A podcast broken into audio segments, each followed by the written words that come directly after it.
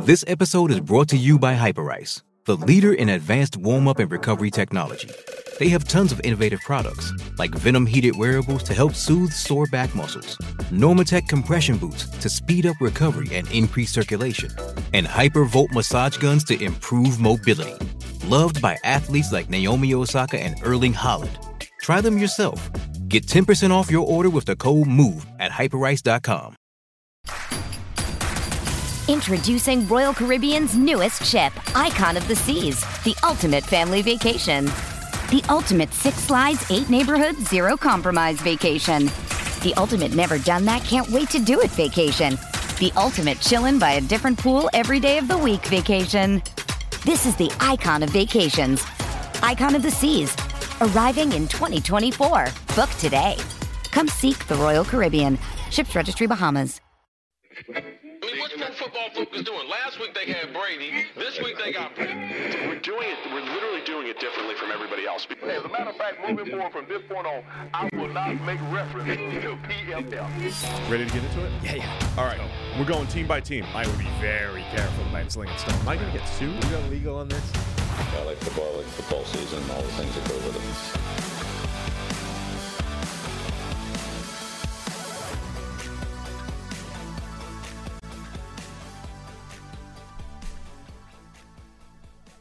Welcome into the PFF NFL podcast. Steve Palazzolo, Sam Monson. We're live on YouTube, and it's our midweek Wednesday show, our Christmas edition. Yeah. Of the PFF NFL podcast. Yep. You have the uh, the Christmas jumper with the moose on it that it, for I've never really understood, and I got a very little, Christmassy. little Christmassy hat. Yeah, we're very Christmassy. So Even the to undershirt is Christmassy. That's true. We It both. It's festive colors, but we also have gifts. We do. I can't put mine up on the table at the moment. it's not exactly wrapped for um, for reasons. All right. So what we're going to be doing is we're going to you know give each other gifts here. If you're listening, this is going to lose a little, but I think the reaction might might might win you back. But I would advise going to YouTube and checking out what the gifts are if you want to actually see them, uh, and then we will transition into some uh, gifts for the crappy NFL teams this year, the ones that are five and eight or worse. You know, the Yeah. teams who really don't want to be looking at the playoffs, but actually just want a reason to be cheerful right now. That's very uh, very festive of you Thank you. to give those gifts. That was your idea. That's It great. was, yeah, a little you know Christmas for So- uh, for people. I do suggest if you are listening, maybe get to the YouTube at some point. Yeah, check it out, like you said. Mm-hmm. So uh, let's get into it. Where also, start. yeah, one last thing, just uh, the charity, Charity. update. Uh, it's it's up, it's going. Um, the GoFundMe has 170 dollars raised so far. Appreciate everybody that has donated. Fire in some cash there for Meals on Wheels America. It's a great cause, particularly over winter when it's about to get cold as balls. Uh, plus, once we hit that mark, you will have to replicate some rugby skills live on camera, and that will be frankly hysterical for everybody involved. So, multiple reasons to donate money to a good cause. Please go help us out. It's my pinned tweet at PFF underscore Sam. It should also be in the description of this podcast. Now, Just getting my tweet out there. Perfect. We're exchanging gifts. you want to go to an email first and foremost? Yeah, let's do it. Start with an email. All right, this one from Kevin Fitzgerald.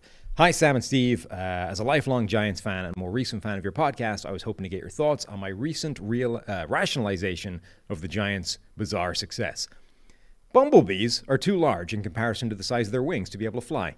Science is, according to Google, best explanation for how bees can fly is that their wings just work hard enough to create lift. I think this is the perfect analogy for the Giants this year, as there's really no explanation for why they've been able to win eight games aside from just being kind of lucky. If you told me that at the beginning of the year they'd have eight wins, I'd surely guess that Daniel Jones would have made a massive leap. He hasn't.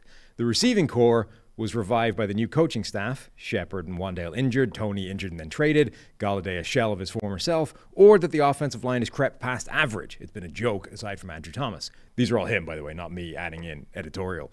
Uh, the sheer lack of talent on this roster is astounding, and they've relied heavily on seemingly no-name players such as Fabian Moreau, Jeremy Anderson, Jason Pinnock, Isaiah Hodgins, Richie James, and John Campbell for significant playing time. In parentheses, there's two fake names in there that I'm not sure non-Giants fans can identify. Which is great. Simply put, their record makes no sense. Anyway, love the show and wanted to get your thoughts on if there were any other Bumblebee teams that you could think of. Last year's Titans come to mind. Thanks, Kevin. The New York Bumblebees. The New York Bumblebees. Yeah, I mean, I think it's a pretty solid explanation, right? The Giants. First of all, is that actually true that Bumblebee can't fly according to science thing, or is that just like an old wives' tale, apocryphal I'm not crap? gonna- I'm I've never it researched it, but it, It feels like we should be able to understand how it works at this point. I'm not sure, but let's roll with it being true. Okay. Um, yeah, I mean, even if you go back and look at the Giants season, uh, you know, part of it is just, yeah, things things fall in the right way. You know the fake names, by the way, from the list? Yeah, I do. Without checking. It Campbell and uh, Anderson or something? Yeah. Yeah. I know who the fake name. That's I know good. who the Just fake checking. Giants are. Yeah. Just checking. I thought that was. Uh, I thought that was pretty funny because yeah, most people are like, yeah, Richie James. who the hell are those guys? Jason Anderson or Yeah. whatever he said. Yeah, those. Of course they're. Of course they are having great seasons for the Giants. I mean, yeah. I mean, you're looking at a, a two point conversion to beat the Titans in Week One. You're looking at a fourth quarter comeback slash collapse Mm. by the Ravens. You know, Lamar turning it over in the fourth quarter for them to win 24 to 20 back in Week Six. Outside of that, have the Giants beaten any good teams? You could argue maybe the Jacksonville Jaguars, knowing what we know about them now. They beat the Jags a few weeks back. Who else have the Giants beaten? Here, here are the Giants' wins Titans, who I mentioned, the Panthers, Bears, the Packers, six and eight Packers, mm-hmm. Ravens, we just mentioned, Jaguars, or Jags, or Jaggy Wires, or Jaguars. I call myself, do I? This the last show, I call myself Americanizing it. I'm disgusted. the Texans, and the Commanders. Those are the Giants' wins. You know, things happen sometimes. So that about sums it up. Yeah, you wouldn't have expected this season from the Giants. Still have to play the Vikings, the Colts, and the uh, Eagles. Wit, widow it out. Jalen Hurts. Mm-hmm. Did you have any thoughts on the on the theory? I mean, I think ultimately the answer is coaching, right? They they're well coached this year for the first time in a while. Coaching and a little bit of luck. Yeah. Yeah, I mean luck as well, but I think eh, we said earlier in the season that this team was dramatically overachieving. I think the last few weeks or the second half of the year so far has shown that they were overachieving a little bit. Um, and I think you're kind of seeing it regress a touch, but they're still clearly a well-coached team based off, you know, everything we're looking at. So there you go. Yeah, I mean, I am interested to see as the look. I, I also think that the regime, right? Uh, Joe Schoen coming in and with uh, Brian Daboll coming in, good coaching, and then I thought their first two picks, having Kayvon Thibodeaux and Evan Neal, who who should develop into a better player over time. I mean, I think they made some good moves this offseason as well. Tough situation to come into. live fact checker and sometimes head of analysis or data or whatever his, his actual job is these days, Ben Stockwell, has messaged me to say what I assume he's copied and pasted from the internet somewhere. The science behind how they can fly involves the way they move their wings and the generation of tiny hurricanes that lift them upwards. So apparently, science does understand how bumblebees fly. The generation of Tiny hurricanes. tiny apparently. hurricanes. I mean, that's like the Giants on offense, right? The generation of tiny hurricanes Yeah. is the Giants' offense. Yeah. Okay. Yeah. getting Saquon Barkley into space Sure. is the equivalent. Okay. All right. What's next on this beautiful show? Uh, we are present time? Uh, well, let's do one more email and then present time. So NFL podcast at pff.com is our email address. If you want to send us interesting stuff, we may or may not read it out. Uh, this one is from from Danny. Uh, I really enjoy the podcast. I rack up a lot of windshield time during the week, and the two-hour pods help eat up the miles. Recently, you talked about momentum and quicksand, and I've been thinking about momentum in football since then. As a fan, I've always thought momentum existed and that you can feel it when it's happening. I think what momentum actually is is that the team with momentum is gaining more and more confidence from their run of good plays, and that as confidence builds, they start playing faster and faster and can just react and play without having to think. The flip side, the, the team without momentum starts losing confidence and building up doubt as things snowball, uh, snowball against them. And as a result, this team starts thinking instead of reacting and playing slower. The Chiefs Texans playoff comeback is a great example. The Chiefs struggled early, and suddenly the team could feel doubt creeping in, leading to players like Kelce and Hill dropping simple passes on third down and shit going even further south. Luckily for us Chiefs fans, Mahomes is an alien, and concepts like doubt that apply to us mortals don't apply to him.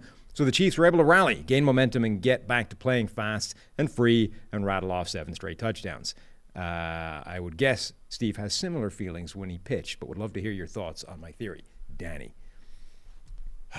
Yeah, I mean, as a player, you you probably do feel things. The the pushback against it and the thought against it is, do your feels matter, right? Like, do your feels actually affect future performance? That's the thing. Like everybody, I think that's played a sport feels like it exists and it's real, and you you articulate it very much the same as that.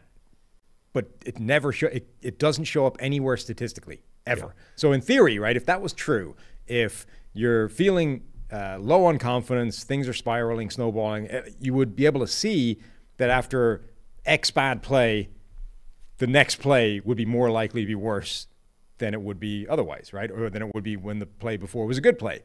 But it doesn't, th- there's no evidence that that is the case. So if it's that simple, that simply, yeah, like the confidence breeds more confidence or lack of confidence, and it, it has a magnifying effect on your feeling going forward, you should see that in data, and it, it never manifests. Yeah, I mean, to test that, you would have to, you would almost like tag times when Team X has momentum, and and and keep keep those all those plays tagged as long as possible until they quote unquote lose it. And the one thing you could say is, okay, during that time period where a team has the momentum, is there any sort of uptick in performance? I don't know if it's been specifically viewed through that lens, like actually tagging plays as has momentum, doesn't have momentum, and then during that stretch of uh, of time, seeing if there's an uptick or a downtick. But then the next question is like, okay, what do you do with that? What where where's the action? Because if you're saying that the Chiefs, when they were down 24 nothing, had did not have the momentum, they were just playing poorly. Like, how did they get it? How did they get it back? How did the Texans lose it? Besides the what they have like a fake field goal or fake punt or missed field goal or something. Or They went for a field goal with, on fourth and one, whatever it was. I mean, the usual answer is just you know things regress back the other way, positively or negatively. So, yeah, it's kind of like team chemistry, right? Like the 07 uh, Nashua Pride, Sam. Yeah? Yeah.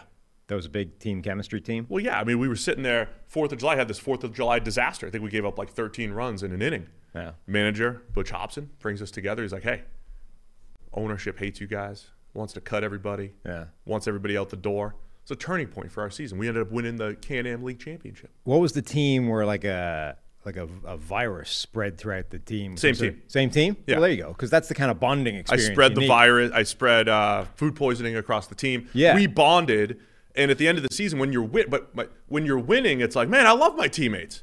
Chemistry's great. Uh-huh. We're winning. We do stuff together. We hang out and we win. It's good team chemistry. But like, if you don't win and you do like your teammates, did the did the chemistry matter? Sure. So 07, yeah, we had, we had a lot of adversity between food poisoning and the owner wanted to cut everybody, and, and we won the championship.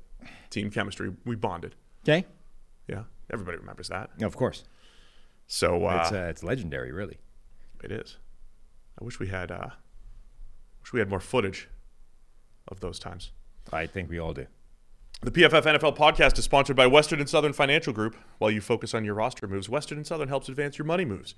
Buying your first home, planning to start a family, wondering how to make your money grow? Well, Western and Southern's playbook of life insurance, investment, and retirement solutions helps you rest assured on game day. Team up to understand needs and address goals with a game plan built just for you. Get started at westernsouthern.com slash PFF. So shout out to Western Southern, Western and Southern Studio right here in Cincinnati. Go check them out at westernsouthern.com slash PFF. Mm-hmm. Now is present time? Yeah. Let's go presents. All right. So let's start with this, right?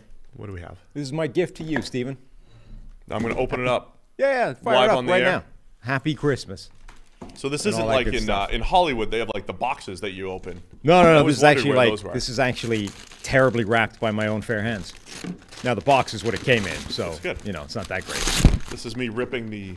I think even the people not watching can probably work out what that sound is. It's from Shutterfly. It is, yeah, but it's what's inside that's the important thing, Let's see. because this is magical. How do you open this thing? Yeah, Oh God, it's really not that hard. It's a box with an open end. This is great. Doing a great job here. How can you not open a box? Where's there you the- go. Found there it. We go. I was looking for a nice, easy opening. Whoa! Look at this. this is amazing. Right? Uh huh. A Steve Palazzolo Fresno Grizzlies card. Uh huh. But it's you. Yeah. It's you dressed Minor up as League me. Steve. What is this? That's a little thing it sits in. The Oh, I was gonna say. yeah, yeah. That is amazing. Right? Oh, that's great. Great prop Limited the, edition uh, minted baseball for card. the desk. There's a sharpie upstairs. I could sign it for you if you'd like to really push the value through the roof. I don't know. I don't know if you could replicate this. This is genius. Right? This is great. I love it. Very Shout thoughtful. out, by the way, to Charles Miller, the magician that does a lot of PFF's graphics, who helped me out with that. I had the the idea, the concept, but that man turned it into That's- artwork. That's amazing. It really looks like a 1987 baseball card Uh-huh. too. which is well done. We'll clean this up later. Yeah. So that's fantastic. I appreciate it. Yeah. What else you got up here? Here, this one is uh, this one's for Tyler, the producer extraordinaire of the PFF NFL podcast. You're gonna need to come out from behind the camera in order to get this. Come on over, Otherwise, it's not gonna work so well. Happy Christmas, Tyler. That's from me and Steve. Merry Christmas. That too. Did you tie this? Yeah. What, what's your problem with the You're supposed to get the box, you know, the the box that just opens I opens always up. go bags. It's easier, way easier. This is an unbelievable gift you gave here. I know. What a shot that is on the baseball There we field. go. Look at Look at that. All right. What you got there, Tyler? Super Browns fan Tyler Gorgeous. got himself a nice quality hoodie. Thank you. Oh. And that gift there is for Eli, who's not here. So you just Eli's he's not just here. gonna We'll get it. save that for him later. So uh, we can get Joe Thomas to sign that for you, maybe. Ooh. He was asking for data during the week, so he, Was he owes us one, I guess he does owe us. Yeah. You just sign this thing for us? Number Right. 73? Mm-hmm. All right, I have a gift for you. Oh yeah. Um, I was uh, I was thinking because you, you do a lot of cooking and food stuff and everything. I was gonna I was thinking about getting you a goose Okay. because that's like a very British Isles type of uh, Christmas feast, right? yeah. But uh, goose is uh, tough to find right now. Yeah, Okay. in the one place I checked, they didn't have any. Ah, I see. So uh, I'm going with the Palazzolo family tradition Yeah. on Christmas. So for you, you're gonna have to do this before Christmas because of reasons. oh wow. We eat lobster every Christmas Eve. Wow. So here you go. So that's a bag of live lobster over there. We got two. We got two, Two. lobsters for you. Lobsters. Okay. so uh, there you go. That's awesome. Okay, I'm gonna. Merry Christmas to you. Just eat- eat them today or tomorrow. Yeah. Before they go bad. They're they're just gonna sit there on the table for the rest of this podcast. huh? Yeah. Okay. That's why I was wondering if the, uh, you know, the guy who designed the studio was here because he yeah, he wouldn't like that. might not be happy. We're, we're using your table to, to house lobster for the moment. That's for you. Merry Christmas. Thank you. Have a Christmas awesome. feast. I shall here grill, on this Wednesday. grill those up. yeah. Perfect. I could take them off the. Uh, Maybe yeah. Maybe maybe, maybe back into the bag where it's cold and they're not sitting on the desk. this is the guy right here. Yeah. That's for you tonight. Man, you better hope there's not a lot of I vegetarians. found I found listen the freshest podcast. lobster in Cincinnati. the Yeah. I mean, it's yeah, it's definitely a, a positive that they're still alive and kicking. Yes. Yeah, we'll just wipe that down. So, some live lobsters on ice. We'll make sure we uh, keep those refrigerated. We'll clean up here in a little bit. Yeah. So, in addition to us giving Christmas gifts to each other Yeah, on Merry the Christmas. NFL podcast, we're going to give Christmas gifts to the NFL teams that need them. So, there are what nine teams that are five and eight or worse, and I think we can give each one of them a little uh, a little Christmas gift. Do you Okay. want to start worst first or least worst first? Uh, do worst to first. That's fine. So you, this is like in order of their wor- the record and basically how they're going to draft, essentially, right? Yeah, except three of these teams don't have their own first round draft pick. Which Yeah, we'll give them something it. anyway. Yeah. Right. So, number one, Houston Texans. They're fighting hard, but they're, you know, on the way to the number one overall pick. Things don't look tremendously rosy for them otherwise. Uh, I am going to give them who I think will be the number one pick in the draft, though it's very early, and we could easily see, you know, Will Levis from Kentucky jumping this guy. But Bryce Young, Alabama quarterback, here's your cornerstone, your new franchise, your new face of the franchise, your new quarterback, the new reason, reason for hope. I wanna- Houston Texans, Christmas, Merry Christmas. Here's Bryce Young. I want to give them the same thing. I also want to give them Bryce Young. Okay. I think that's the guy for them. Um, the whole offseason is going to be fascinating because they're going to need a quarterback and the Colts and um, whether or not Seattle wants to draft a quarterback. Like all of those debates are going to be beautiful. The Lions. So the quarterback list, like, is it defined? I don't think it's anything close to defined right now who the top guy was. Much like last year, except I think there'll be way more first rounders. But I think Bryce Young is the best gift here for the Houston Texans. I agree. Okay. We can agree on gifts. Next sometimes. up, Chicago. Uh, I think what they really want is an elite number one wide receiver for Justin Fields. I actually think I see you've gone offensive line here, just to you know ruin the suspense. I think their offensive line's headed in a pretty good direction. I think it's okay. What I think they really are crying out for is the thing that's transformed every offense this offseason. Like, can you get that elite number one guy, whether it was the veteran that all got traded, Tyreek Hill, A.J. Brown, et cetera, or the first round draft pick that's made a big impact, Garrett Wilson or whatever. Now, I don't think we're going to see the same caliber of player available even for trades. You know, like you're looking at Brandin Cooks or Mike Evans. Like, it's not it's not the same, right? As as you could potentially get a Tyreek Hill.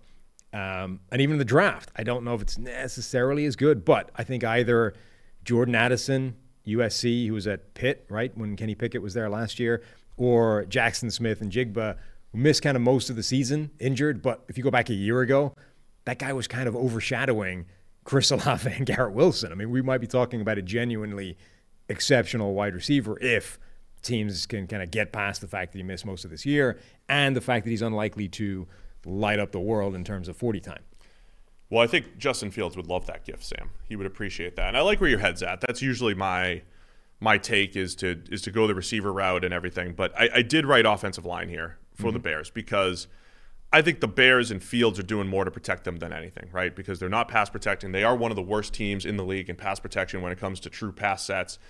And we want Fields to take the next step in his development, right? We don't necessarily want him to rush for a thousand yards for the rest of it every year for the rest of his career.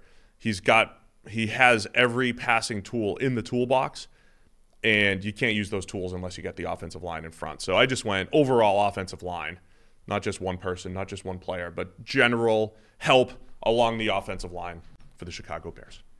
Okay. What do we? Uh, who's up next? Next up is Denver. Now, first team where Denver doesn't have their own first round draft pick. They're packing it away to Seattle because of Russell Wilson. So that's a bit of a double kick to the Stones. Um, therefore, I can't go to the draft. Well, I can, but I not the first round. I'm going to give them coaching help. I'm going to I'm to say that instead. So I'm going to I'm to protect them from the obvious knee jerk reaction, which I think is a mistake. You know, okay, the coaching this year it's been bad. Russell Wilson is a, is a, is a problem. They're kind of stuck with him. So everybody's saying they're going to go find a guy that had some success with Russell Wilson. That's what I'm saying. Plug him in. Whether it's a head coach, whether it's an offensive coordinator, that's going to be the solution. I'm going to say, you know what? That's not the right move. These guys are not necessarily in prime positions of coaching for a reason, right? They may have had success with Russell Wilson, but we were still wondering why it wasn't as good as we thought it should be. So I'm just going to give them what looks like to be the best offensive mind available. Lions offensive coordinator Ben Johnson has put himself in the head coaching mix with his play calling performance this year. I'm going to say install that man as head coach in Denver. As head coach? Yes. Really? I don't think the, the Hackett thing's going to work. Install Ben Johnson as head coach. Let him bring his offense. Let him fix Russell Wilson.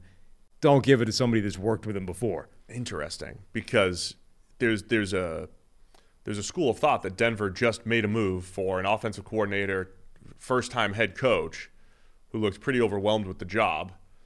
And I'm not saying Ben Johnson would be overwhelmed with the job, but eh, it might sound risky for Denver as a gift. Yeah. I mean, a head coach, I get what you're any saying. new head coach is always a risk, right? Uh, maybe call Brian Schottenheimer. He had success with Russell Wilson. Ryan Schottenheimer's the fix. He might be the fix. I mean, I my gift for Denver is um, a little more pragmatic. Okay. A time machine. You give Denver a time machine. You get Russell Wilson from about 2015 or 16. A time machine is Yes. gift. You give him a time machine. This being the season of miracles. Yes. Okay. Broncos need a time machine. They don't need 33 year old Russ. They need 27 year old Russ. Hmm. So a time machine would absolutely solve the Broncos' problems. Look, we got some I mean, if poetic you're- license here to do what we want. Well, as long as you're giving them a time machine, they could just rewind to before getting Russell Wilson, not make the trade.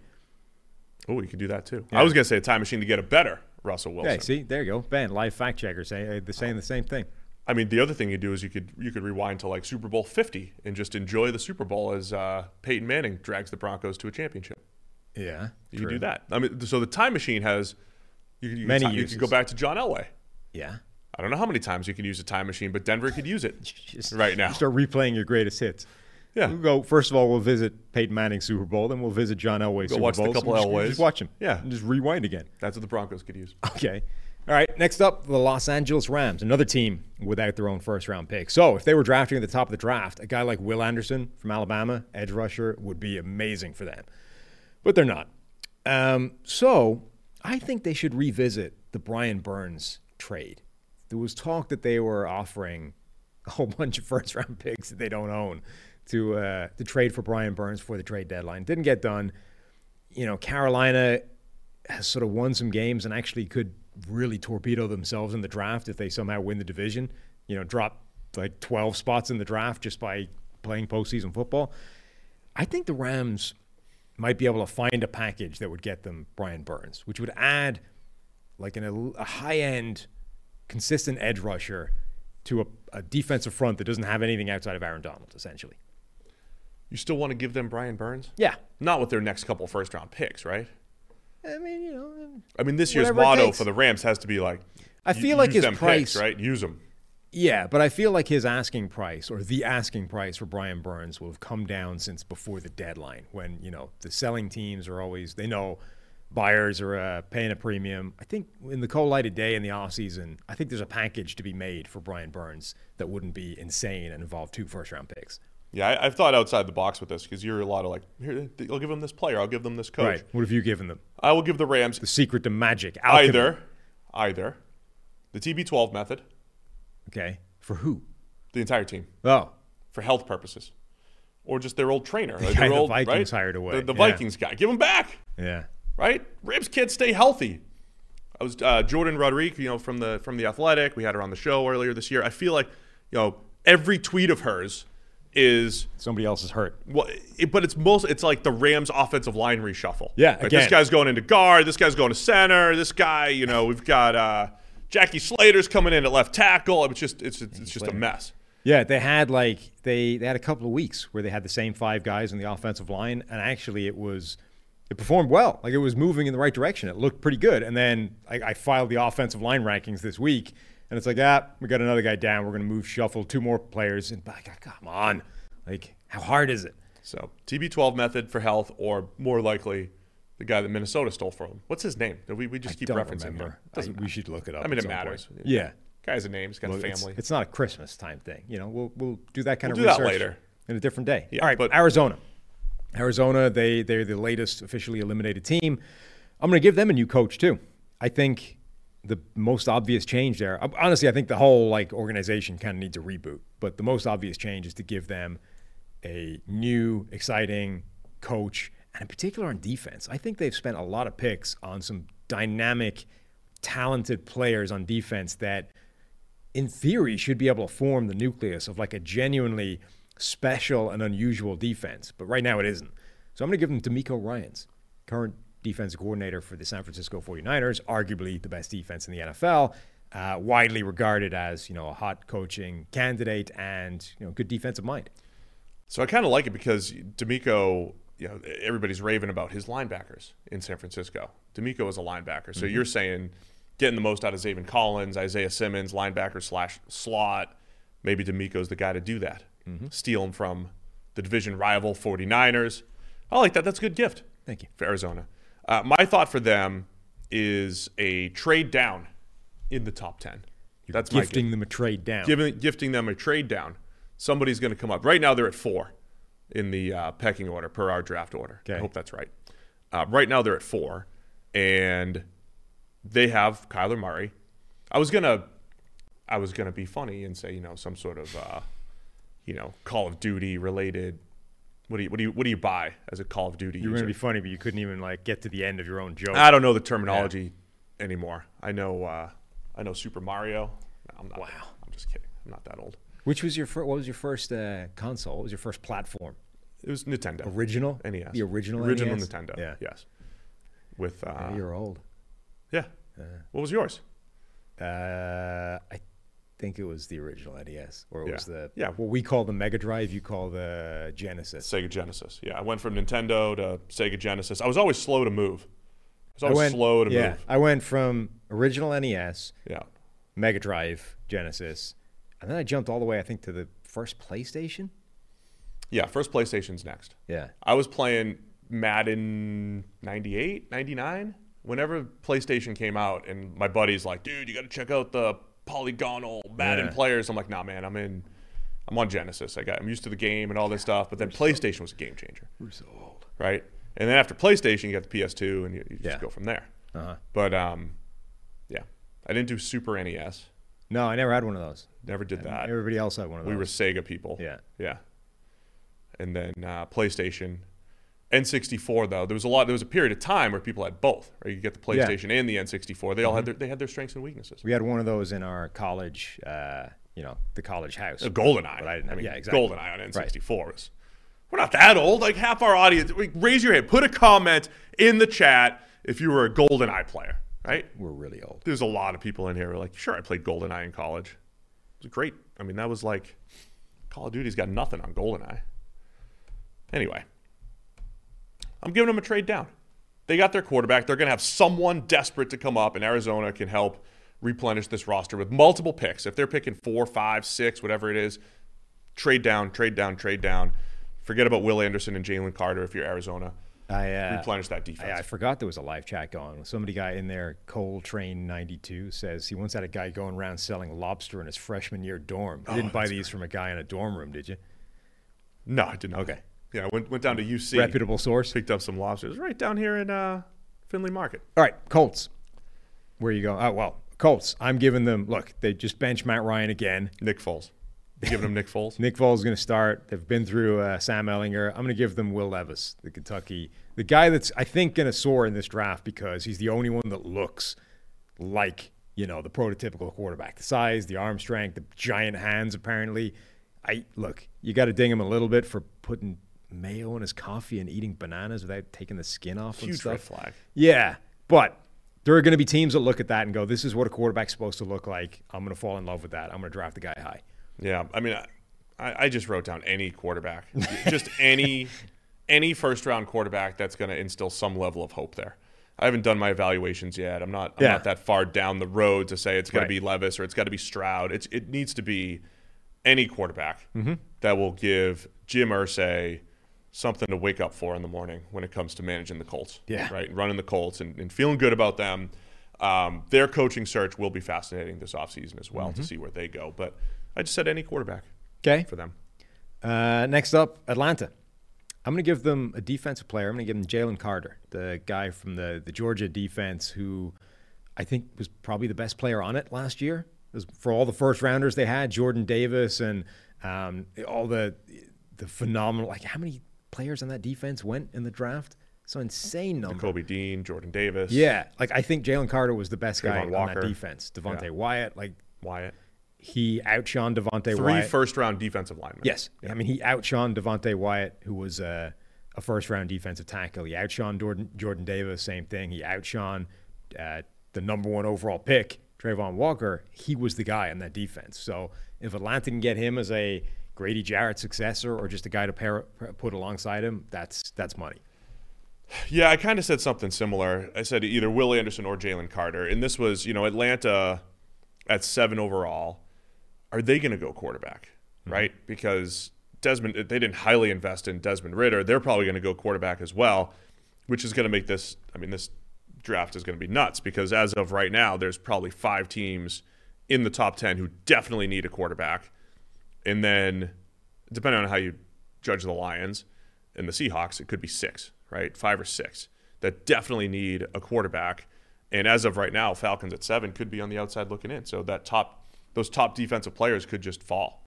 Mm-hmm. So give me Will Anderson or Jalen Carter for the for the Falcons, a team that's been looking for like how many times have they failed on first round edge rushers over the last few years? Right. So finally hitting on one, right? They could also use a time machine. Also a time. Every team, yeah, to go back to like when it was twenty eight to three. Yeah. Maybe make a couple different like don't fumble. Make a play. A couple different One. decisions. Yeah. At any point in the second half. So time machine is the gift that keeps on giving for all. These really teams. is. Uh, Carolina, they need a coach. So, all right, I've already given what two coaches away, so the the cupboard's getting a little bit bare there. But Shane Steichen, the offensive coordinator for the Eagles, I think is a guy that's going to get a lot of buzz given what's happened with that offense with Jalen Hurts. Is it time Leslie Frazier got another shot? Like that defense in Buffalo has been so good for so many years. Um, I, I don't generally like coaching retreads as a concept, but it sort of feels like Frazier's earned another gig, and maybe this time it, it's different. Um, So much be- consistency with uh, Buffalo's defense the last few years. yeah, and again, like a, def- a defense in Carolina that's loaded with a lot of good players. Like it feels like he should he could be able to do something very good with those guys. I, I didn't give away DeMeco Ryan's yet, so DeMeco could go here. I like the idea of Steichen though. I mean, most teams was Matt Rhule a defensive coach or an offensive coach? He's kind of both, right? yeah, I don't know what Matt. A lot of times you go the opposite. The recruiter. Yeah, Matt Rhule, the recruiter. A lot of times you go the opposite of whatever you just had.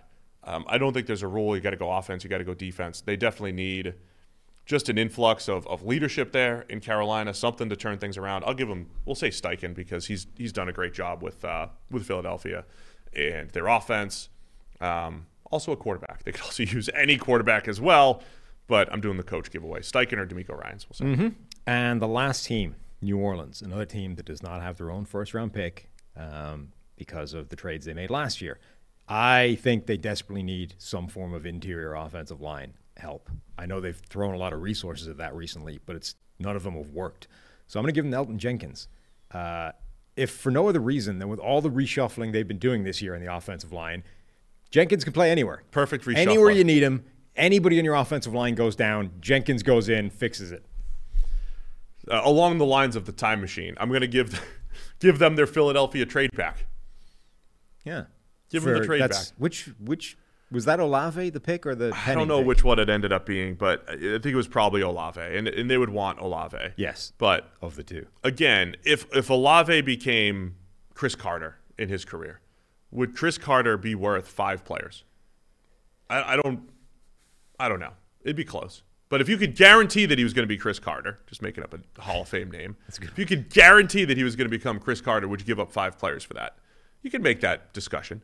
But um, I think there's probably some, not regret, but you have to go back and say, we're not, as the Saints, we're not in a spot to give up five for one. The roster's not in that type of position. So Trevor Penning was the pick from Philadelphia. so, so Penning specifically was, yeah, and so the remember like the reasoning behind it was, oh, we get our we get next year's first rounder a year early. Hmm.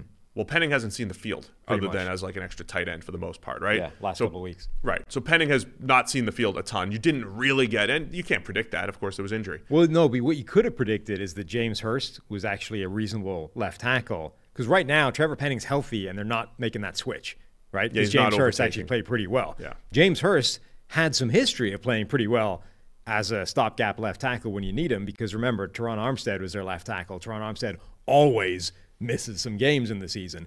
So they'd actually seen a reasonable amount of James Hurst to tackle, and it went well. So that part, you know, if you're like, do we really need this first round tackle now, this year, ASAP? The answer to that, I think, was predictable, and uh, the answer being a no. Yeah. So I would give I would give that trade a, a redo on that trade. Okay. because also right now forget forget about what you got with the pick last year. You now have given the the, the ninth overall pick Yeah. as the Eagles. Like that's the whole point. Trevor Penning has to be worth last year's first round, whatever that it ended up being. Right. Chris Olave needs to be worth five players basically, and uh, we're just not getting that. So there you go. Okay. A lot of people in the chat. Good point here.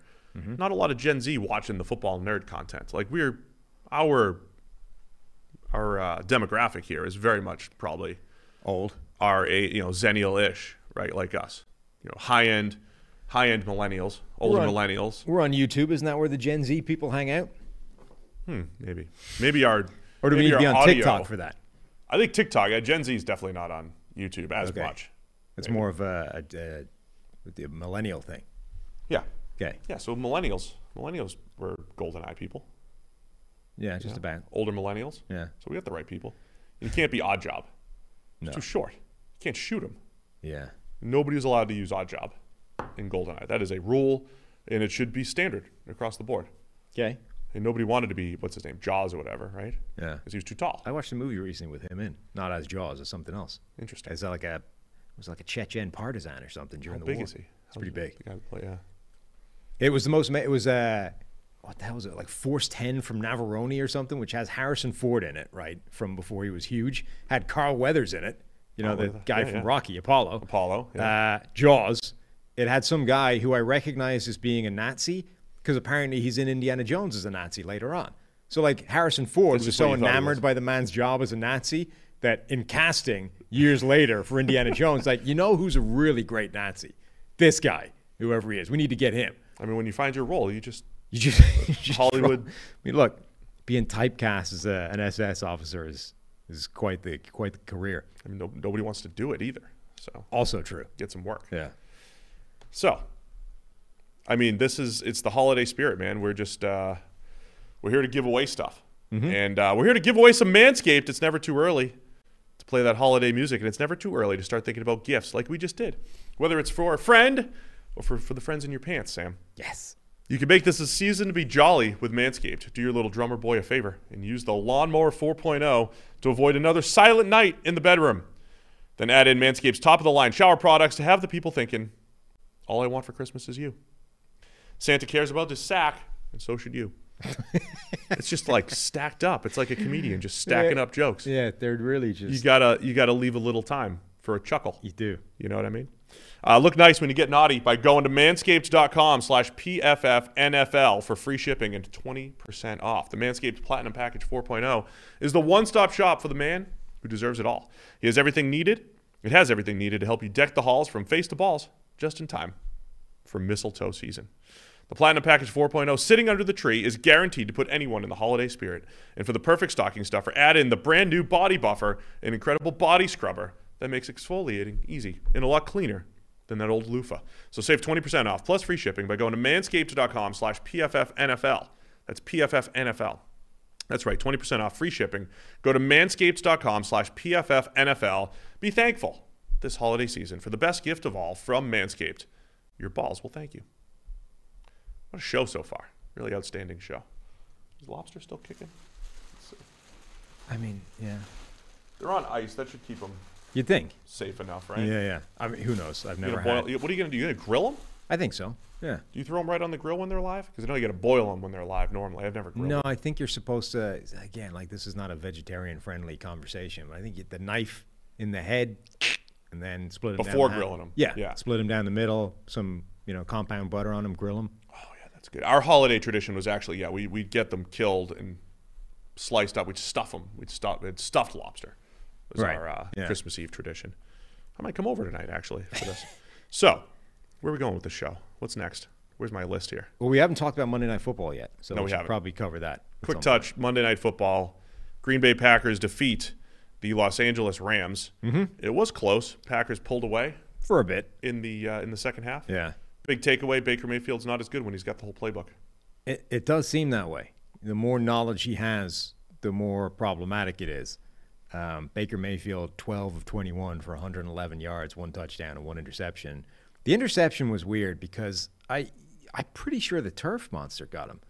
When he went to set to stride to put his front foot forward to stride into the throw, his cleats looked like they caught on the turf and send him completely off balance, like top to bottom. I mean, initially it just looked like his arm got hit because the thing Right. floated. But I'm pretty sure on the replay, you see his cleats get caught in the turf, and the whole thing spiraled into a like a dead throw that just landed in the arms of a defender. Now, that's his fault, you know. Yeah. Like you were he in was trying to avoid the pressure. Right, but like you're in control of your own feet. If you get caught on the turf and fall over, that's kind of on you. You know what I mean?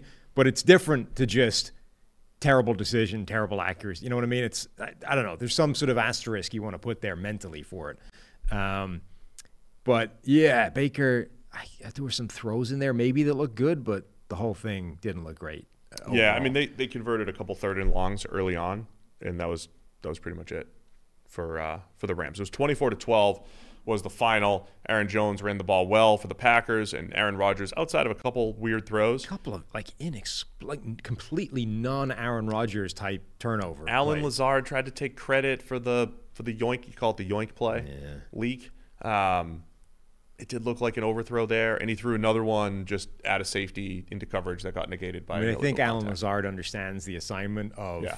I don't throw Aaron Rodgers under the bus. There was- Rodgers throws us under the bus. There was also a point at the end of the game where they were doing whatever they could. Packers were up 24 to 12, doing whatever they could to get Christian Watson into the end zone. I don't know if Watson had some sort of rookie record he's trying to set or what, but they tried to get him in space in garbage time into the end zone, and then Rodgers tried to throw a quick little adjustment to Watson when he wasn't even looking, then called him out in the post game interview. Um, but I think, look, the Packers' offense, for whatever it's worth, does look so much better still. Yeah. These last five, six, seven, pretty much since the Detroit game or game after that, um, much better. Romeo Doubs is out there looking uh, a lot like the hype in the preseason as far as route running and catching the ball. Watson, when he is running the right routes, is, is still good and dynamic. So, Yeah. I mean, you have to remember this is a Rams team that's terrible, and then had like a brief moment of sunshine when Baker Mayfield pulled a miracle with like two days' notice of the playbook. You know what I mean? So you take, I mean, you take that away, or you just park it to the side for a minute. Then you're talking about a run of what seven straight defeats. Like this is a bad team. So if Green Bay couldn't at least look competent against the Rams, that would have been a major problem. So it's kind of like, yeah, like okay, Green Bay looked better, but really, this is a should have had a game, and you did. Green Bay's six and eight now. They need a ton of help Yes. to get into the playoffs. They'd obviously have to win out and get um, the right teams losing. But their remaining schedule, they're going to play at Miami on Christmas Day, but then they're home the last two games Minnesota Vikings on New Year's Day and the Lions to finish the season. The Lions who beat them already. But there's a potential Packers, you know, the Lions might be playing for a playoff spot, Packers aren't. There's potential that the Packers are still with a glimmer of hope in that last week against the Lions. So something to keep an eye on here down the stretch. Mm-hmm. Anything else on Monday Night Football?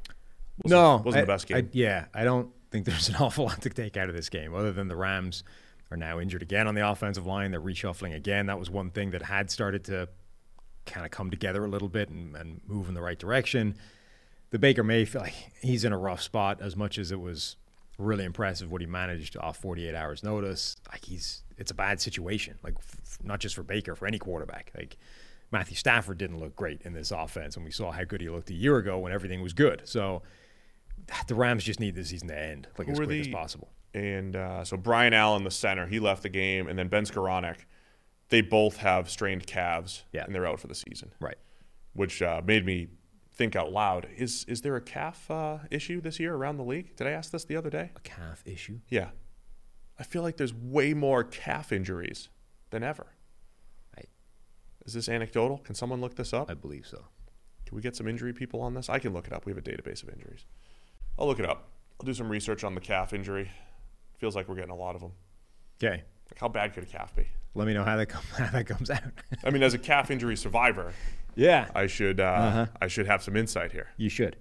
but um, I don't. You don't. I don't. got nothing. I just know I survived pretty pretty easily You did. since it was made up. Fake. You Yes. I mean, I think it's a lot easier to survive a fake injury than it is a real one. You would think. Hmm. I've done worse before. All right, Packers win. Move to six and eight. They're still alive. Mm-hmm. We got an opt- autopsy to do. Yep. So the uh, Arizona Cardinals and and the do we do the Rams? The Rams were officially eliminated. They get well. eliminated with that loss as well. Yes. Okay. Cardinals and Rams officially eliminated. So what went wrong? What's the autopsy? Well, so let- uh, Cardinals first. Um, the, like, so they had been broadly moving in the right direction year on year, but at the end of the season, it always ended badly, and that I think made the perception or the feels about the team, as you like to say, worse than it should have been, based off the kind of overall big picture trajectory. But this season, they stopped moving in the right direction in a major way. And it's difficult to sort of identify what specific thing went wrong, except to say all of it did. But like Kyler Murray for a start, you know, they they should be commended as a franchise for what they did to get Kyler Murray in the first place. They draft Josh Rosen in the first round. That's usually a pretty long-term commitment for a quarterback. It was one of the worst, most disastrous first years any quarterback's ever had. So it gets them the number one overall pick, and all of a sudden you're presented with the option of a guy like Kyler Murray.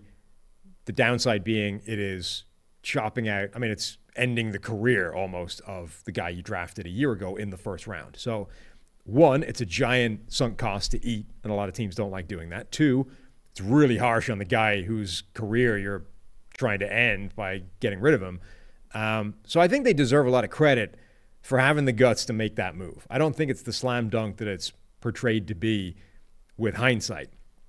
But then they were being proved right. Like Kyler Murray has a pretty good rookie year, um, is better in year two, is even better in year three, where his big time throw rate was almost 8%, which is an insane number.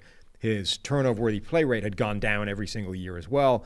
We were seeing Kyler Murray take incremental steps forward every year, particularly as a passer. Um, obviously, he's a dynamic rushing threat, and, and that's just going to be part of his game. And then this year, he just stopped making big plays. They, they, they haven't been there at any point this year. He has a big time throw rate of 2.2% this year. That's worse than Tua when he had no help around him for the last couple of years in Miami. And we were like, is this guy even a viable NFL quarterback? He's been making no kind of big plays this year. And the bad plays have spiked a little bit as well. But like Kyler Murray's level of play across the board just drove off a cliff this season. Yeah, I, I start with this uh, the Nuke Hopkins suspension. What seven games, whatever it was. I, start with that, right, and that that coincides with exactly what you're saying with the Kyler Murray stuff. Remember, there was a point where I'm like, dude, how is he averaging exactly six yards per attempt, or f- like his yards per attempt every single week 5.7, 5.7, 5.4, 6.5, 6, 6. I mean, it was just a low impact offense, the opposite of an explosive offense. It was underneath stuff. And I don't know how much of that was Nuke Hopkins.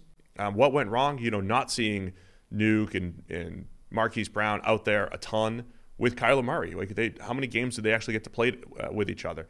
Um, so yeah, I go back. If you want to go back all the way to like the they chose Kyler Murray over Josh Rosen, that was still the right move, right? They went from the worst franchise in the NFL in 2018 to a playoff franchise, right? One that was seven and zero at one point in the 2021 season and playing playoff games. So it was the right move. Just everything seemed to go wrong this year. The defense. I mean, that, that was the other part too. I thought there were three teams this offseason who maybe four. No no three teams this offseason who i don't think the offseason felt good right? Just didn't feel good along the way. It stood out as not feeling good. I thought arizona was one of the teams tennessee was one of the teams and dallas was one of the teams. Two out of those three arizona and tennessee i think you're start like tennessee you're just starting to see some of that disappointment maybe show up maybe steve was right a little bit about that feeling uh, dallas it doesn't seem to matter a ton Right. um, and then Arizona, I think you're starting to see it. I mean, you, I think you saw it right from the beginning, where the defense just what what didn't feel right in Arizona was not fixing a secondary, and they have five defensive touchdowns. If you take those out, all of their defensive numbers, I mean, there's just it's just five plays, but their defense has just not been good. So And that's part of why I think Dallas hasn't gone in that same trend because their defense take, took a giant step forward from the giant step forward that they took a year ago. You know what I mean? They've Yeah. their defense is really good. they've offset it by like Micah Parsons being a freak show Right. and um, Dak being solid, and you know they even even when the offseason doesn't feel good, it doesn't mean you're automatically going to be bad. It just means maybe you didn't improve, right? And and that could be true for Dallas, right? We'll see, but um, I think that caught up to Arizona as well. How about the Rams? That's pretty easy. Yeah, Everybody got hurt. Everybody got hurt. They went from everybody, nobody gets hurt because we've cracked injuries. We have solved injuries with science and with medical research and with the recovery room and with all the things we've been doing. We are the smartest franchise in the NFL. F them picks. We just won a Super Bowl. To like bang, everybody's hurt, and now we suck. Yeah, I mean they last year, the Rams had the the, the highest non QB wins above replacement that we've ever seen in the PFF era, meaning their non quarterbacks added more value to their team than any any team we've ever seen previously.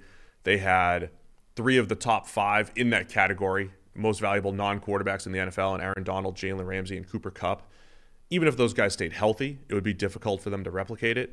But um, Ramsey's still been good, but he gives up. He's been giving up more big plays this year. Um, Donald not as good as he had been previously, but still awesome. And then Kupp gets hurt. Right? It was always going to be tough for them to replicate what Kupp could do. But it, it started like the first thing that went wrong was the offensive line. Right? And it wasn't just injuries. It was hey, Andrew Whitworth retired. We had to replace him with Joseph Noteboom. We paid him a ton of money and expected good left tackle play. And he struggled against anybody, any good rusher before he got hurt. Yeah. So they just couldn't run an offense, even when Cooper Kupp was healthy. Allen Robinson didn't hit like they were hoping to. They couldn't figure out a way to properly fit him into the offense as Which this again, ex like- ISO receiver. Yeah, which again might have been different had everybody been healthy and they were actually able to run last year's offense with Allen Robinson, not this year's offense where everybody's hurt and nothing can function. It, it may have they may have figured it out. Just like uh, OBJ, they had a slow start, Yeah. and then they they found a way to get him involved every single week. They may have gotten there with Allen Robinson, Right. Um, but then you know, short answer, literally everybody got hurt. The big question for them is like, was this just the inevitable? The other shoe dropped, you know, after a couple of years of getting really lucky with injuries, or like genuinely was the guy that left the the the thing that solved all the injuries? Like, because if it was, you gotta you got real problems trying to fix that. Yeah. It's a good question. I don't know. Um, it's going to be interesting this offseason to see where the Rams go. Um, a lot of the giving up future first round picks has been to bring in stars, but again, if those, not that they did that to go get Kupp, but when you lose the stars that you're relying on, you go into the depth of your roster, and if the depth isn't there, then you know it's tough to it's tough to compete. So- Tyler Williams is this guy's name, by the way. The guy that the Vikings Oh. hired away from the Rams.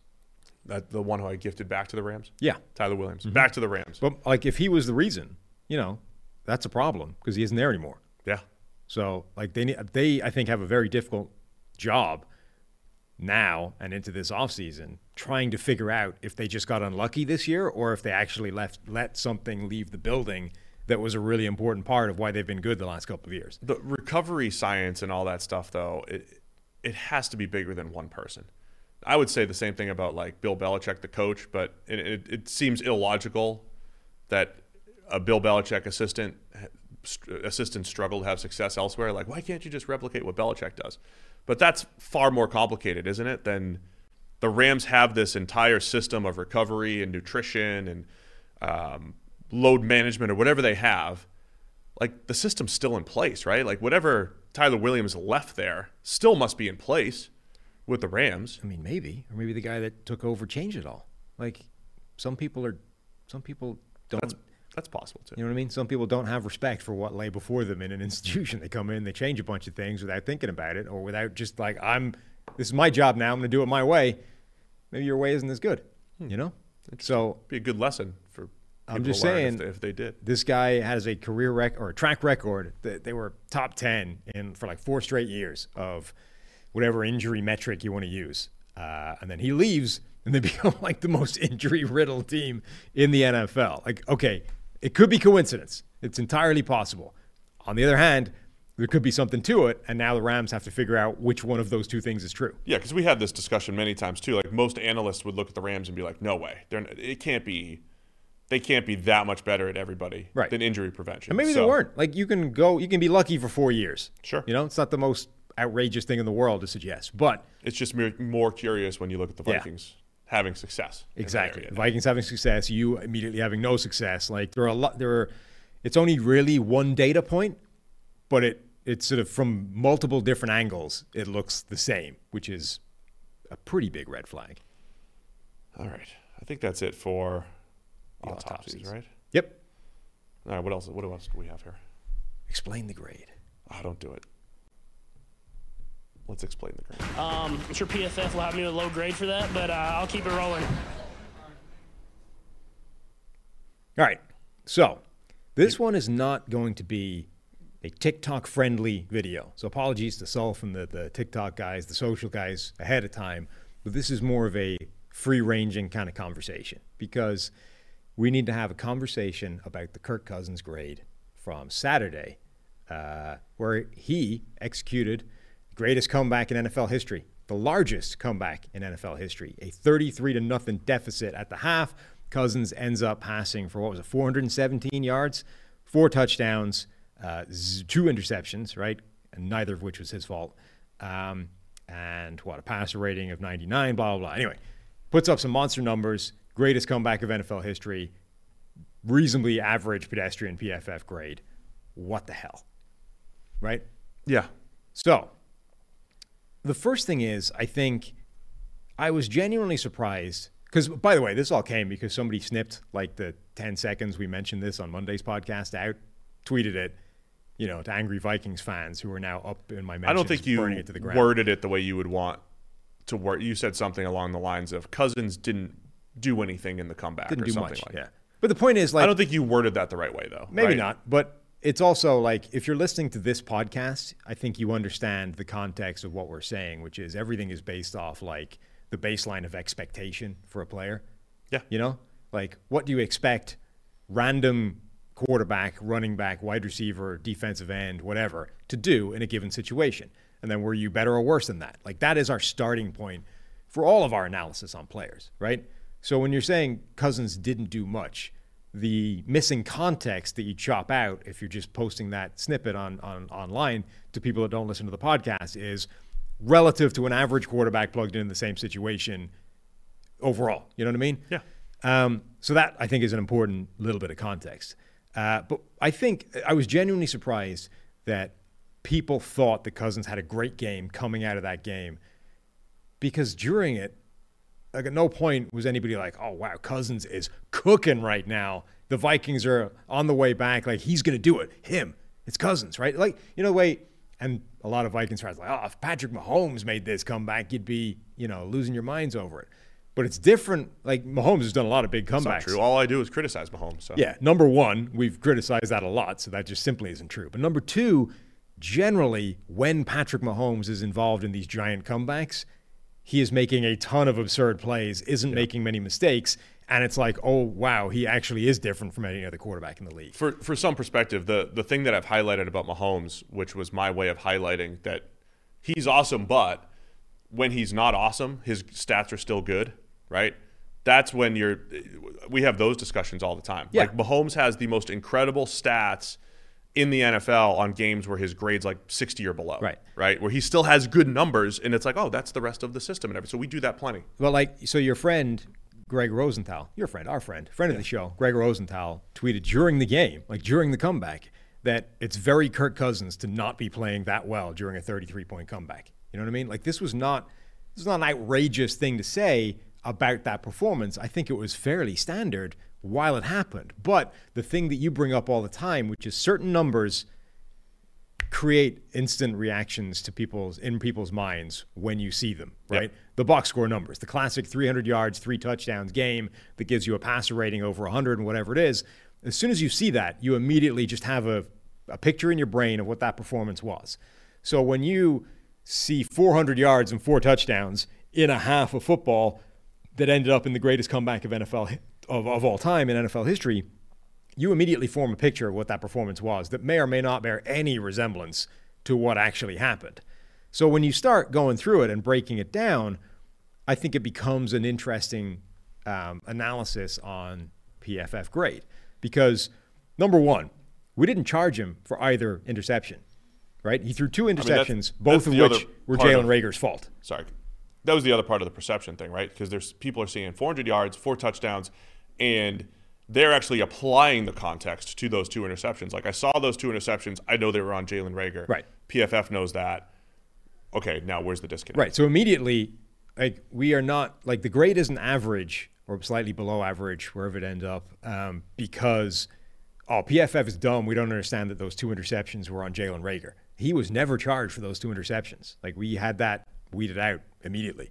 So that's not the reason he was ever downgraded. But when you start going through, it is kind of fascinating because the yardage, like we know, by the way, that overall passing yardage is just a crappy measure of quarterback play. Like that didn't change just because it ended up in a win uh, at the end of it all. At the point where they were 33 nothing at halftime, he was going to end up with a monster passing total, regardless of what the final score was of the game, because he was going to be passing pretty much every down of the second half, right? Yep. So that part was inevitable. Like Matt Schaub owns the second highest single game passing total in NFL history, right? Well. He, in fact, owns two of the top 20. It didn't mean that Matt Schaub was amazing in those games. It just means that there are games where a guy has an absolute ton of um, passing opportunities. Cousins, if you include no plays, attempted 59 passes in this game. So he's going to put up a ton of yards. Um, and then you say, all right, what's he actually doing in this comeback? And when you start going through it play by play, there aren't that many plays where he's making like a really nice, again, above expectation type of play. There's a lot of stuff, 280 yards after the catch from his receivers, including that Dalvin Cook play, which is like the poster child for the point we always make. You know, you always sort of draw up a for instance. Like, why is passer rating a crappy number? Well, imagine throwing a screen to a receiver who then busts through four tackles, takes it 64 yards, and scores a touchdown. It's a 64 yard touchdown pass. It's a great play by the quarterback statistically, but actually the play was that Dalvin Cook play where he just turns around, fires it at him on a bubble screen. It's a play you expect every single quarterback in the NFL to make. Cousins doesn't get upgraded for that. It's just the play. Dalvin Cook did all the work. That's 64 of his 400 and whatever yards and a touchdown. Yeah. So look, there's a couple things at play. First of all, I think you trying to argue with Vikings fans after this game is stupid because the fans just want to enjoy the comeback. They just want to enjoy the comeback, enjoy the win, and feel good about it. I don't think the uh, the happy fan day after the game is our demographic all the time because our grades try to get to the truth of what actually happened. By the way, I didn't like I didn't start this. Like I mentioned it on the podcast that some people were unhappy with the grade, which Yeah, is you what just- we do. You just let it let it die. Which is what we do here, right? The people that then came after me on Twitter because of taking that clip and posting it online, and then he won NFC Player of the Week this week, so I got a million people in my mentions being like, "Ah, what do you think Player now?" As if that changes anything, right? Like Rayshawn Jenkins got it because a, a dropped pass landed in his hands and he ran it in for the game winner for the Jaguars, right? Like that's that's how player of the week is determined. Yep. Our audience understands that. Um, here's like one sequence though that I think there, there's nuance to all this. Of course. there's, there's nuance to all this. Here's the nuance, right? Here's where I want to give Kirk Cousins credit. Where we have criticized him in the past is in late game situations, he has generally struggled. He's gotten better in recent years, and this year it's been out of this world incredible. It, that the Vikings just win these late game situations, and, and he's at the in the middle of a lot of these comebacks. Where we have criticized him before is there's all these games historically where there's a two score lead and he's just like checking it down and accumulating stats and and all that stuff. There's a three play sequence before the Dalvin Cook thing where the the Vikings have the ball at the Colts 40. They're down 8 and this is this is why the comeback was so weird, Sam. Like I said on the on the show, it wasn't like everything just went right for the Vikings Right. in the second half. They actually had some failed opportunities, right? Mm-hmm. It's first and 10 on the Colts 40 with 3 3 minutes left. And I'm going to give Col- I'm going to give Cousins credit because he threw he throws the ball beyond the sticks 3 straight times. But he misses every single throw. Right? They're all they're all going to be misses. They're all negatively graded throws. But where we had criticized him in the past for being a little bit too conservative and not being aggressive, this actually worked out. This was actually a very Andrew Luckian type of game for Cousins, where uh, it wasn't so much turnover worthy plays like Luck used to have, but Luck was always aggressive and he would throw these low percentage passes. But you kind of have to throw these low percentage passes in comeback attempts, which Luck found himself in a lot early in his career. So Cousins is aggressive, throwing the ball down the field. He misses on a on a back shoulder, he misses on a comeback, and he misses. He overthrows Justin Jefferson on a deep out where uh, Stephon Gilmore breaks on it. It's three straight misses, right? Theoretically, comeback attempt might be over because they're gonna uh, they're gonna give the ball back to oh then then on fourth and fifteen they got to go for it on fourth down right fourth and fifteen, and he tries to scramble, scrambles for one yard instead of actually making a play there. So I actually give him credit, but like that is a terrible four play sequence. Could have ended the game for the Vikings. But don't worry, they got the ball back 30 seconds later because the Vikings defense made a stop. His very next pass was the 64 yard screen to Dalvin Cook for the touchdown. So again, as a Vikings fan, you're watching this and you're just like, we did it. We just tied it up. This is incredible. But like on a five in a the five play sequence for Cousins was miss throw, miss throw, miss throw, fourth down scramble for a yard, 14 yards short, screen for a 64 yard touchdown. I'm not saying this is the entire game. I'm saying this is a five play sequence where if you're a Vikings fan watching this thing, you're not remembering the four bad plays. You're remembering Dalvin Right. Cook just weave through the defense and Cousins gets 64 free yards and EPA and all that stuff. That's out the of it. thing. It's so outcome driven. And by the way, like this, the the fact that PFF grade isn't particularly high on him. Again, it's not a particularly out there suggestion when you look at other sources of information. ESPN's QBR thought it was a trash grade. Now, okay, that that I think dings him for the two picks, right? That weren't on his fault. But Yes. the point being. Like QBR thought it was crappy. Greg Rosenthal said it was crappy while it was happening. EPA per play, it's not the best game in the world either because the first half happened, right? And EPA per play, like he has several games better than that this year. Um, and like it, this is good. And if the if the Colts basically score at any point in the second half, he loses this game and nobody's talking about it. It's like oh, Cousins put up 400 garb 400 yards of garbage time in the second half. And it didn't matter because they lost the game because they were 33 nothing down nothing. You know what I mean? The entire narrative changes based off something that was not in his control if the Colts simply score a touchdown like at any point in the second half. Um, and look, this is going to sound very negative because we're trying to articulate why the grade wasn't amazing. But he made some great plays in there as well, which you're going to do if you throw the ball 59 times in a game. Like uh, less than a minute left of the game in overtime, time's ticking down. If you want to win the game, you got to do something now. First and 10, he fires an absolute dart into, was it Adam Thielen? Yep. Um, on a dig route. The location is perfect. He keeps it away from the linebacker so that Thielen doesn't get murdered and that he can just drop back, pick up some yardage. That takes them from where were they on this play? Like the 30 something yard line, the 39 yard line puts them into Indianapolis territory by a good distance. And that kind of changes the complexion between you're probably not winning this game and you've got a shot at it. That's that's the other part of this whole equation where it's like, of course, it feels good coming out. Probably the best throw Cousins made, or the best completion he had at least, was that dig route to Adam Thielen. Yeah, right? like great- was that great pass throw. with 48 seconds left in the game. Mm-hmm. That gets them into Indianapolis territory.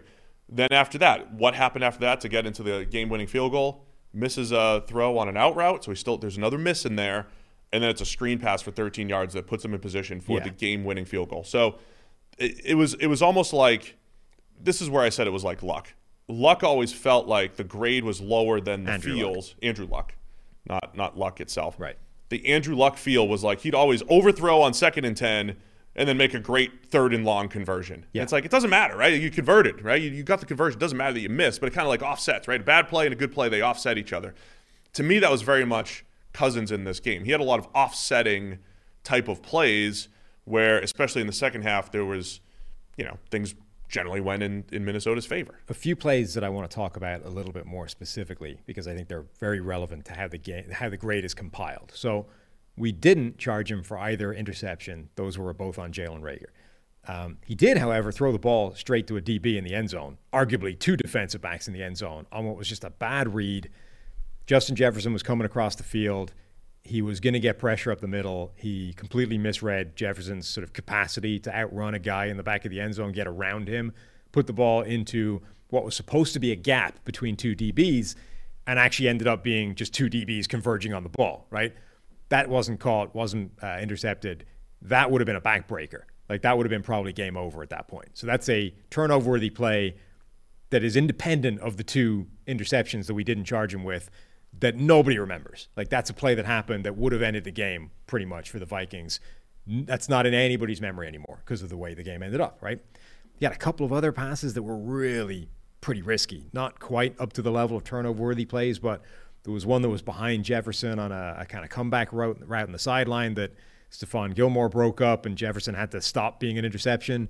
Um, there was another one between two receivers, basically in no man's land over the middle, that when you miss a receiver over the middle, bad.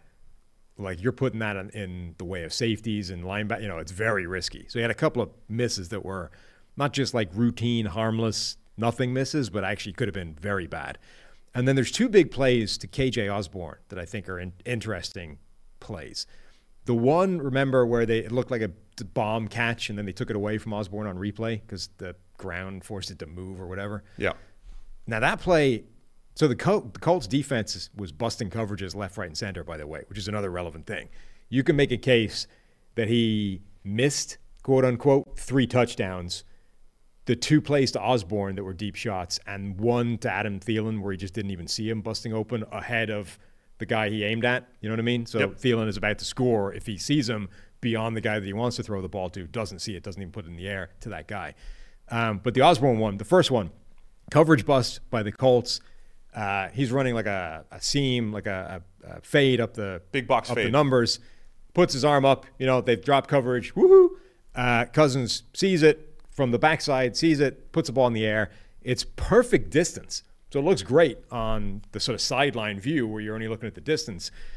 But it's like three yards laterally out towards the sideline as opposed to the numbers, and that forces Osborn to make an admittedly ridiculously bad job of adjusting to it, which puts it kind of just out of his view or uh, out of his reach, takes in, gets the cornerback back involved in it.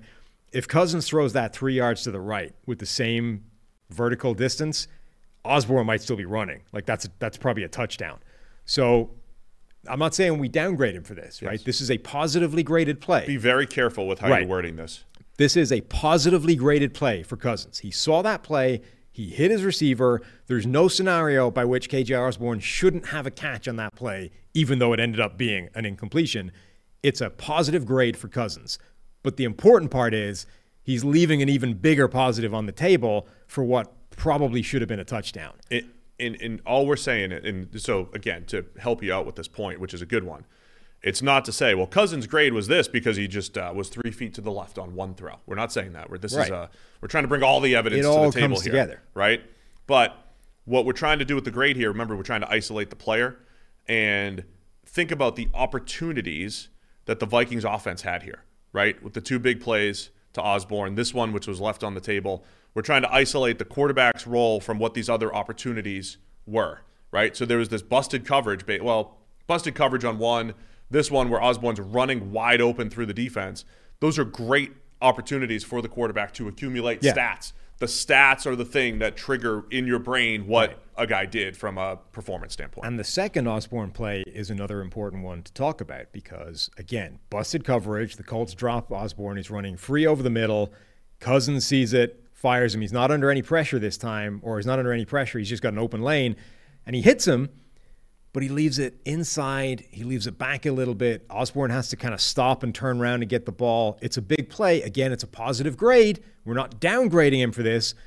But if he leads him into the place he's running to, that's a touchdown. And he doesn't. So he's picking up a positive grade, but he's leaving a bigger grade on the table, which he should have had if he'd put a more accurate football out there. So the other way to to think about this is the quarterback stat line that again we always that 34 for 54 for 460, four touchdowns, two picks.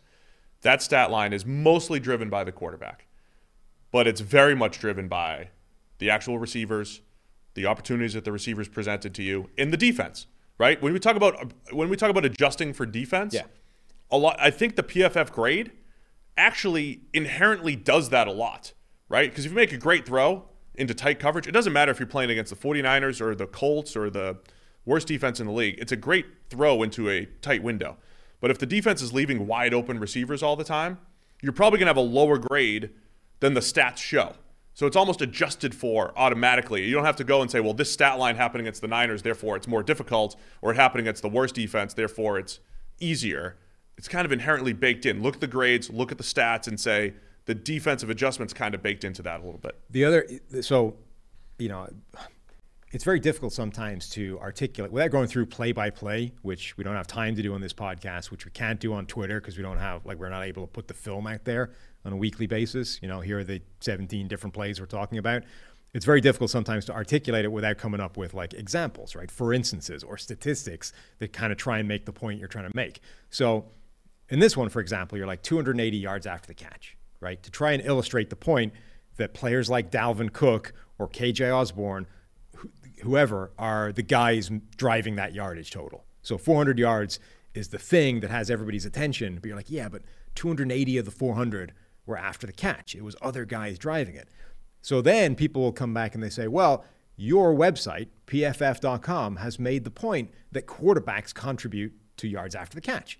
Accurate passes lead to yards after the catch. So being an accurate quarterback and generating high yards after the catch illustrates that a quarterback is doing a good job. There's some level of correlation, yeah. Yes, it's true. And in large numbers, that's absolutely the case. But what the PFF grade can do is differentiate on a play by play level those plays. For example, right? Dalvin Cook's yards after the catch, nothing whatsoever to do with the quarterback, right? The only thing Cousins did that influenced that yards after the catch was not throw the ball like into the dirt, you know, not throw an actively bad pass towards Dalvin Cook. But that's not like a that's an expected play, right? You expect every quarterback in the NFL to be able to snap the ball, turn to his left, and fire it to a receiver on the line of scrimmage. It's just a routine play. Now, the two KJ Osborn plays we're talking about, I, I forget where the catch point was in those plays, but that's potentially what, 50 more yards after the catch? Just making it up. I, I don't know exactly where they were. Let's let's call it 50, just for the case of making the point. That's 50 yards after the catch that ball location took off the board, right? So when we are saying he got 280 yards after the catch and his grade wasn't good, it's because his ball location generally in this game was not contributing to that yards after the catch. And in fact, it was Yeah, taking the- away from it. The 63 yarder to Osborn, which again, positive throw. I mean, it was Correct. It, it was like it was an easy throw overall, but it was it was you get a positive for recognizing and getting it to him.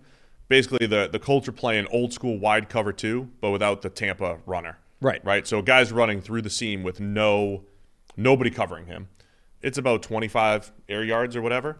Where if he did put it on that front number, Osborn score, definitely scoring a touchdown. He Right. does have Where- to slow where- down and he picks up a lot. What's the catch point? How many yards does he leave on? I think it's about 25 and probably 35 after the catch. So okay, so there's 35 yards after the catch that That's could a- have been scored there. There's another whatever that one over the middle was where he made him spin around. Now actually he generated a lot of yards after the catch on his own after that. But my point being, the ball location quarterbacks can create a lot of extra yards after the catch, but they don't always. Right. And in this case, this game, Cousins wasn't creating a lot of yards after the catch. In fact, he was working against the yards after Yeah. the catch that could have been there. That's uh, that's the final point I would make, right? There's there's a 64 yarder and there's a 63 yarder in here. Let's just call it 120 yards Mm-hmm. of that 460. So, though of those on those two plays, one was a screen which was clearly all Dalvin Cook. Yeah. The other one was a, a small positive for Cousins, which again was more about bad defense than anything else. It was atrocious defense than anything else. And I think we are we're trained to only think that the to give the quarterback full credit or blame for everything that happens. Like there are Cowboys fans who are still blaming Dak Prescott for the game-ending interception, the the walk-off interception. Oh, he should have thrown it a little bit higher. He shouldn't have thrown it to Noah Brown. It's like he threw a catchable pass on third down that hit his receiver in the hands, mm-hmm. and it bounced up into a pick six. And people still are. It just it's it's in your brain. Dak threw a pick six. Right. This is Cousins threw a 63 yarder. He threw a 64 yard touchdown. But you take those two plays out, we're at 340 yards on 50 something dropbacks and everything. I mean, you I- know, and, it, and and so it's like those two plays, you don't take them out, but if you did, like Cousins had a little bit to do with the 120 yards Yeah. on those two plays that completely changed his stat line. again, we we talk a lot about who, how big are the slices on the credit pie for any given thing that happens in a football game, right? And or even not even a football game, like the season. How big of a slice of the credit pie does Tua deserve versus Mike McDaniel versus Tyreek Hill versus the offensive line improvements, all those kinds of things. So what we're asking here is.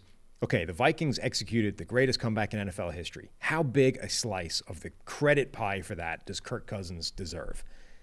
And I think the answer for anybody looking at 400 yards, four touchdowns, and just the, the fact that it was the biggest comeback is like, ah, most of it, almost all of it. It's all Cousins, right?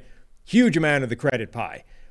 But I think when you start going through it and dividing it up and looking at it play by play, it's actually a much smaller piece than that. It's not that he was like, did nothing, right? We're talking about that dime in at the end of the game, just before the end of overtime. Beautiful play.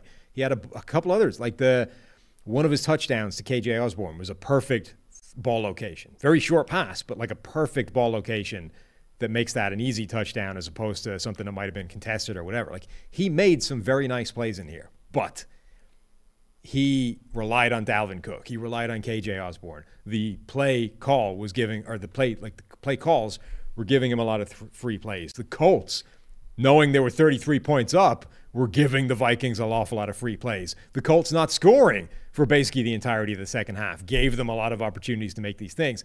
I just think in the overall credit pie, Cousins' slice actually isn't that big, but 400 yards, four touchdowns, the win, the NFC Player of the Week, causes people to think it should be much bigger. But I think Do you his PFF grade should be average from this game. do you rest your case? Now I do, yeah. Okay. I want to finish on a positive note. Okay. On the on the Cousins explanation here. I think Vikings fans should be encouraged. Does like the because I will always say that the grades, the, the context around the grade is important. The thing that I highlighted about him being more aggressive, and even though he missed three straight throws, and that's going to factor into the grade, they were high leverage, tight window, difficult throws that he missed. He didn't give his receivers opportunities to make plays, whatever. That is that is good for the future of Kirk Cousins and the Vikings, right? When we talked, when we criticized him for not making comebacks, it's because he wasn't making those throws. He wasn't taking those chances.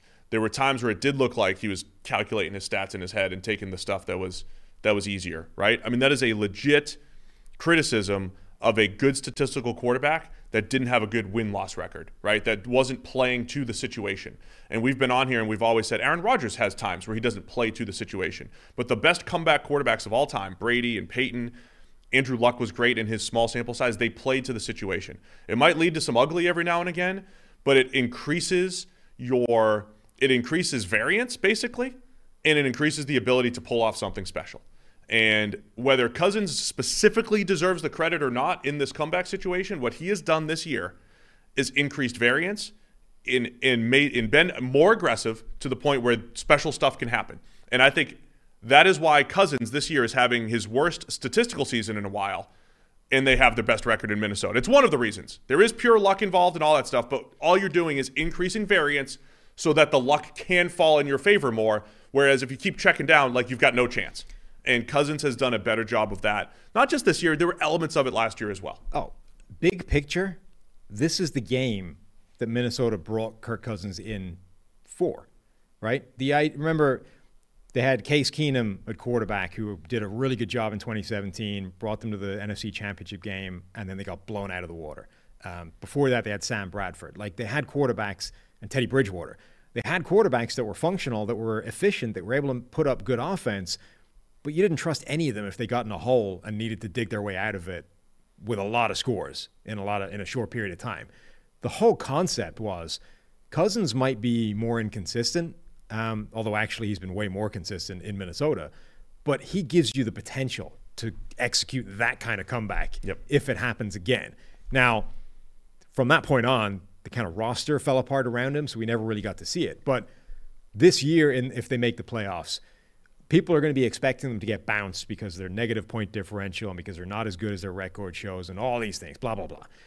But we've already seen against Buffalo, for example, in this game, this team is not dead and buried in the playoffs, even if they stink for the first half. They've just shown that they can come back to the tune of 33 points because of players like Kirk Cousins and Dalvin Cook and KJ Osborn and Justin Jefferson and everybody else. They came back, uh, what was it, 10 points against Buffalo, who's, you know, a favorite for the, the Super Bowl. Like, the, this type of game is exactly why they brought Kirk, Kirk Cousins in. And he's shown that if everything else just functions, that is still a potential outcome for this team. So, like big picture, it's huge. Yeah. Because I don't think I don't think any of those other guys play the game in the kind of way that would execute that comeback. It doesn't mean that his performance within that comeback was amazing. It just means overall it's it is an encouraging thing for them. So there you go. I thought it was a good explain the grade. Yeah, it's not social media friendly. Right. It's, uh, it's, it's conversation. Listen to the podcast friendly. Yeah, and look, gotta, gotta walk through it with us. It is a very difficult thing to try and articulate because ultimately what you're doing is trying to explain what is a play by play by play by play analysis of 60 plus plays that illustrates why this was closer to an average performance than it was an all time great performance.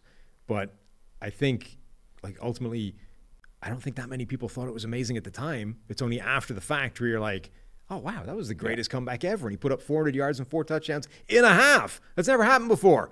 Yeah. Therefore, again, he was the, amazing. And the last thing we saw was, you know, one of his best throws was on the very yeah. on the very game-winning drive. And, and then that helps you forget that you know a failed game-winning drive you know early right. in the fourth quarter. So that's our attempt at explaining that we're not absolute morons. That there is reasons that his grade is average, and it shouldn't be amazing just because it was a very high volume of not amazing yeah. in the game. And uh, and we're not biased.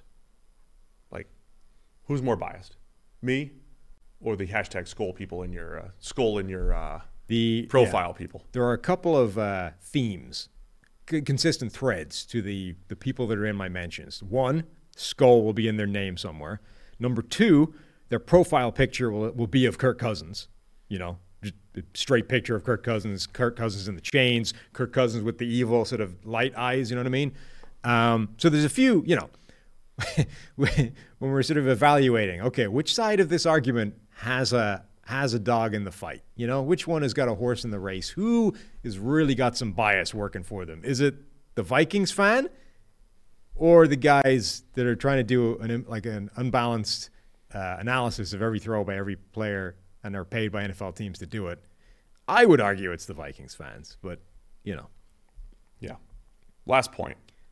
Just enjoy the win. Yeah. But the actual like, enjoy the win. The other thing I would say, okay, look, this is this is a difficult thing to do as we talked about, right? It's a hard conversation to try and have and cover all the bases. Like email us these are the things that we would like to he- hear feedback about. Like email us in, ask did we or, uh, let us know if if we made the point well, if you bought it, if you still think we're full of it, if we can do a better job with this kind of stuff, because you know it's it's what we couple of weeks ago. Remember when we we screwed up the Quinnen Williams grade, right? We went through the tape. we found a few plays where we got it wrong, and we changed that grade, and we, we made a mistake, right? It's, it happens. There are times where the system is not perfect. It is uh, subject to flaws. It can be warped. We went through the, the Cousins tape, play by play again, just like the Williams thing, uh, and we found like one play where we moved it from a zero to a 0.5, right, in 60. This was not one where we're way off. Like we didn't have this completely wrong. We found one very close marginal call and moved that slightly up, right, out of 60 throws, 60 dropbacks. So it, this is not a case of like, oh, we just haven't bothered looking. We're biased. We screwed up the grade. And on review, we're going to move it a ton because you guys are all right. Like, this is what the reality of his game was.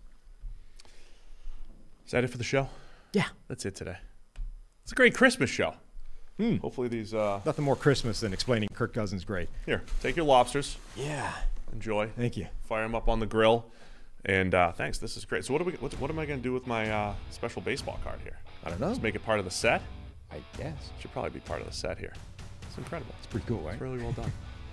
It's not alive and kicking, but No, that's true. it's it's going to last longer. you can't really grill it either. No, I wouldn't. Yeah. But uh, yeah, we'll have one more show tomorrow before uh, before Christmas, Yep. And that's it. Uh, be sure to get the PFF app on your way out. Go download it.